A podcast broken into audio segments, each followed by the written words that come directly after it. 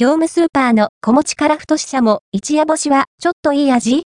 揚げ、焼き、煮物で旨味を確かめてみた、業務スーパーで販売されている小餅から太ししゃも、一夜干しをご存知でしょうか？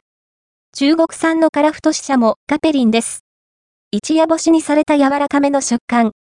若干身が崩れやすいものの、旨味も油のりも申し分なく、煮ても焼いても、手堅い美味しさになる冷凍魚介ですよ。価格、内容量は？小餅から太ししゃも、一夜干しは、570円、税込み、税抜き528円で販売中。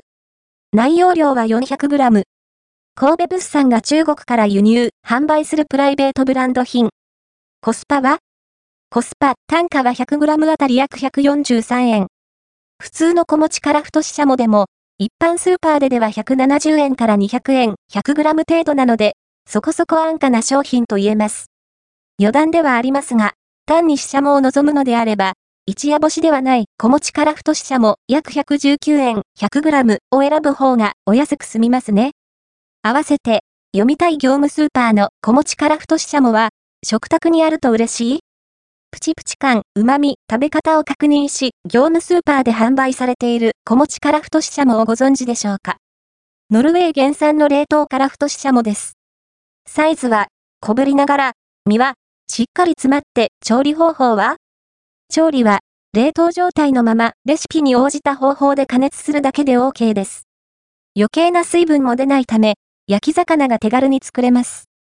揚げる場合には爆発しないよう、お腹に爪楊枝でいくつか穴を開けておく必要があります。この辺はご注意を。どんな味わい？しっかりと油が乗った口当たり。